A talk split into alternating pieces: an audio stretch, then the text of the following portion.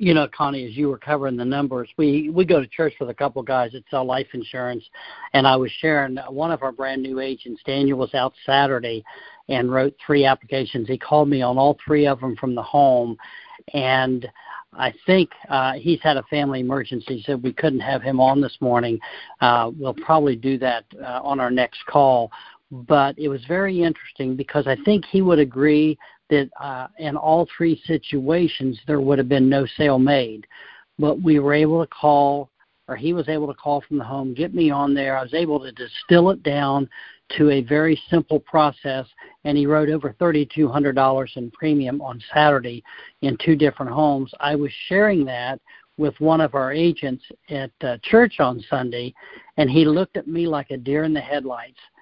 He hasn't written $3,000 in the last quarter of the year, let alone 3 or 4 days before Christmas. He was absolutely beside himself. He's with a captive company, and that's not something they have an option with.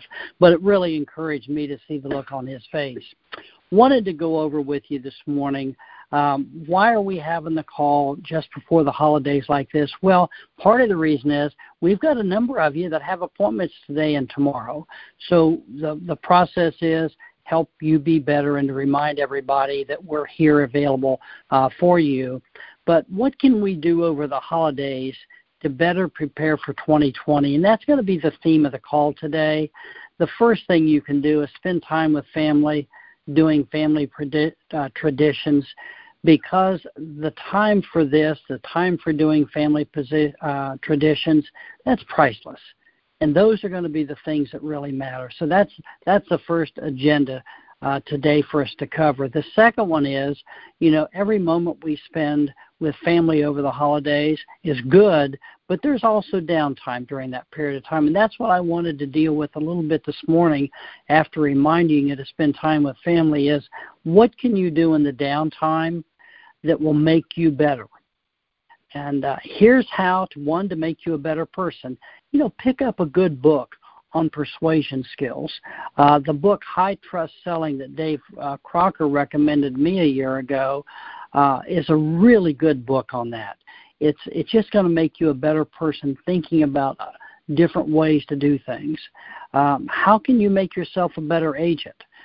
The book How I Raise Myself, From Failure to Success in Selling by Frank Bettger. Oh my gosh, guys, that book just reduces things down to the ridiculous and makes it so simple, not easy, but it makes it simple, and it's just going to make you a better person.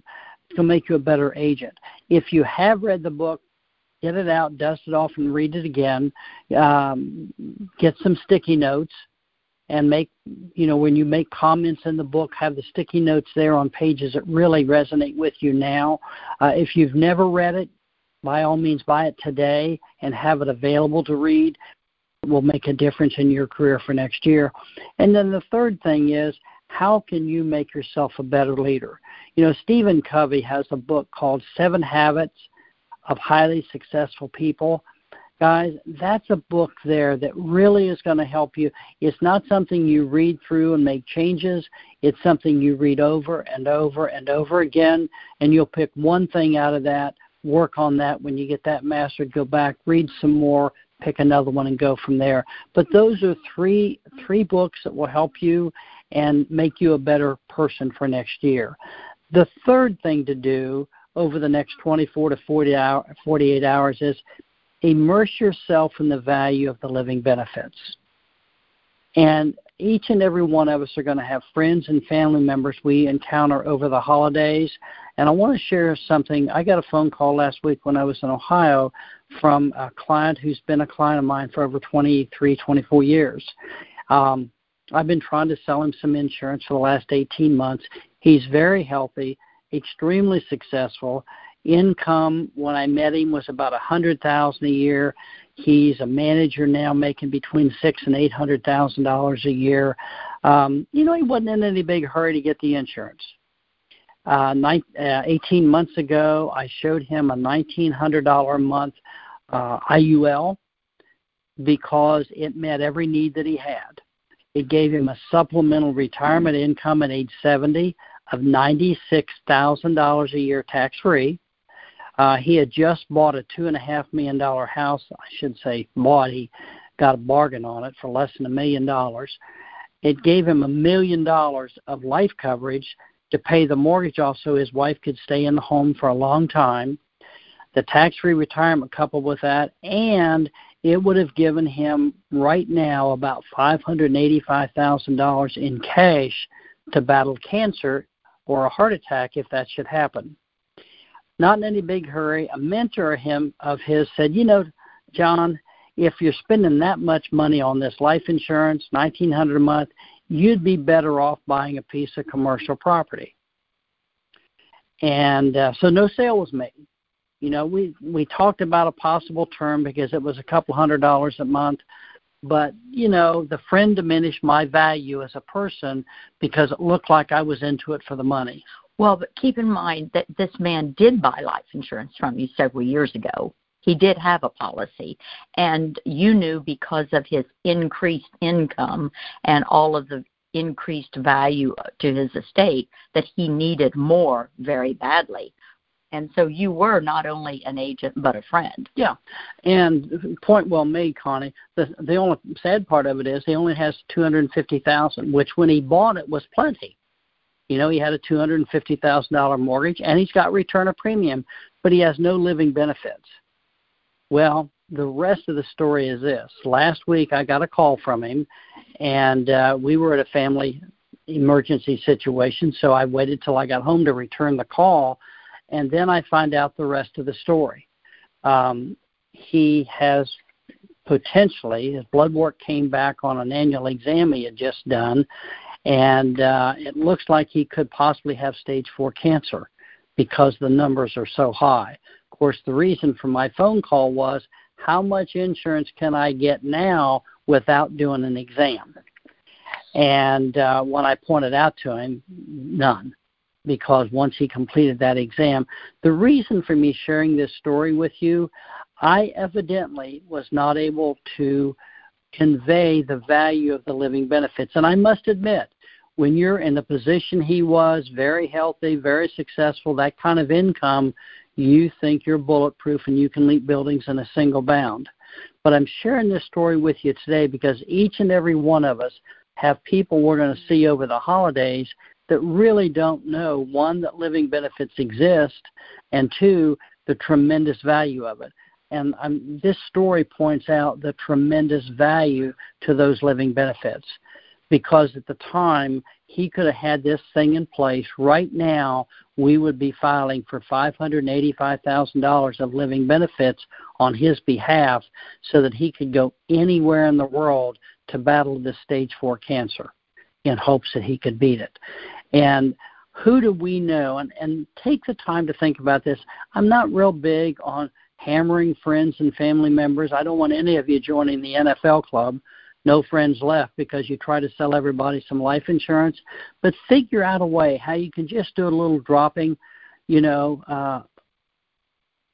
of a couple of the benefits that living benefits provide for people. You know, if it comes up, and it usually does over a holiday like this where someone in the family has a friend or a family member on the other side of the family that's battling a cancer, stroke, or heart attack. And when that comes up, you might just say something, boy, I hope they had living benefits. What do you mean? Well, you know, a plan that would give them $50 or $100 or $200,000 to live on the next year while they're battling their disease. What are you talking about? Oh, you weren't aware that there's plans out there now that will do that? You know, let's get together after the holidays or, you know, a couple days, and I'll go over that with you and see if you might qualify for it. You know, you can always use a third-person method to introduce a first-person concept. Let me say that again. Use a third-person method to introduce a first-person concept, because if it could do it for John and Billy Jones, what could it do for you? And these are ways that we can take what we're doing without just clobbering everybody trying to sell them life insurance, but just acquainting them with a new system, a new design out there. Mm-hmm. You know, so these are some things that would make a big difference. Let me ask you all something. If you had had a real good friend who was a stockbroker and they knew of this new stock coming out, that you could buy it for just a few dollars a share that was expected to go to thousands of dollars a share within the next 6 months. Who would you tell about it? Everybody you care about. You know, we all have the potential to have, you know, what we call, you know, financial cancer, where something bad happens and we could lose a lot, if not everything. And guys, you've got the solution to that. That's why it's important to become immersed with the living benefits. You know, for those of you who are new, and there's a lot of you on here today, the training center has a great PDF, for want of a better term, a matrix showing the carriers that we have and what living benefits they offer. And so you can check that out, save it to where you could access it faster than just going on the Equis site, and maybe even print it to study it and have it with you when you're with your clients. Thank you, Connie. One of the reasons I mentioned How I Raised Myself, From Failure to Success in Selling by Frank Bettger, is that's a book that was recommended to everybody when they first started on our team. It's also a book that we recommend that you pick it up and read through portions of it, if not all of it, at least once or twice a year, because it's going to make you a better person. And how does it do that? It changes our attitude and our mindset for just about everything in life, because what it does, it makes us focus on other people's needs rather than our own. He does a marvelous job of laying that out, of pointing out how it's going to change their life and how you can impact their people's lives. We had dinner last night with a dear friend who was a retired agent of ours back in town, and as we were talking last night, he's such a different person today than he was 20-plus years ago when he started working on our team as a salesperson. And it was just refreshing to know how we've impacted his life and he's impacted ours. Guys, we live a life of significance in everything and every aspect that we do. I want to close out this morning with why it's important. You're going to have some downtime over the next week or 10 days. Take that time and use it wisely. Abraham Lincoln was asked one time, if you had 4 hours to cut down a tree, what would you do? And his comment was, if I had 4 hours to cut down a tree, I'm going to spend 3 hours sharpening my axe. He was all about being prepared, and that preparation is what we're talking about now. This is a very valuable time for you to develop you, spend time becoming better at what you do, and know that Connie and I are going to be here and available to you. If you run into that situation with a client, those of you that are working today and tomorrow and then the days after Christmas, we are here to help you strategize cases. Do try to give us a little more heads up than, hey, I'm leaving in 20 minutes. But get with us and then call us from the home for help. And do remember that 911 text is so valuable for us to see, because if you call and we don't know you're out with a client, you know, we might be in the grocery line getting ready to pay and we don't answer.